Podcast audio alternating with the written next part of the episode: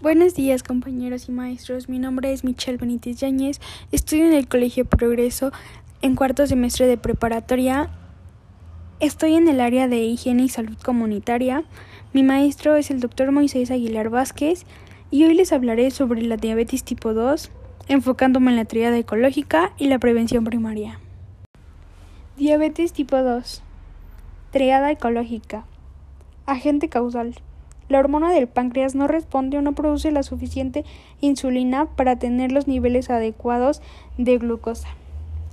Huésped puede ser genético por descender de familiares con diabetes. Edad puede ser desde bebés hasta personas mayores.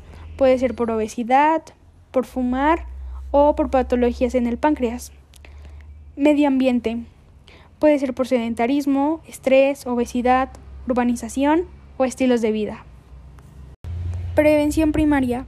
Para la diabetes tipo 2 se necesita una dieta profesional, consumir frutas y verduras, excluir comidas procesadas, moverte, checar tu peso, elegir grasas saludables como aguacate, nueces, semillas, chía, etc. Consumir granos enteros, cuidar los azúcares refinados, dejar de fumar, evitar la vida sedentaria y niveles excesivos de obesidad. Estímulo desencadenante. resistencia, acumulación de glucosa en la sangre, deficiencia relativa de la insulina y deterioro de las células en el páncreas.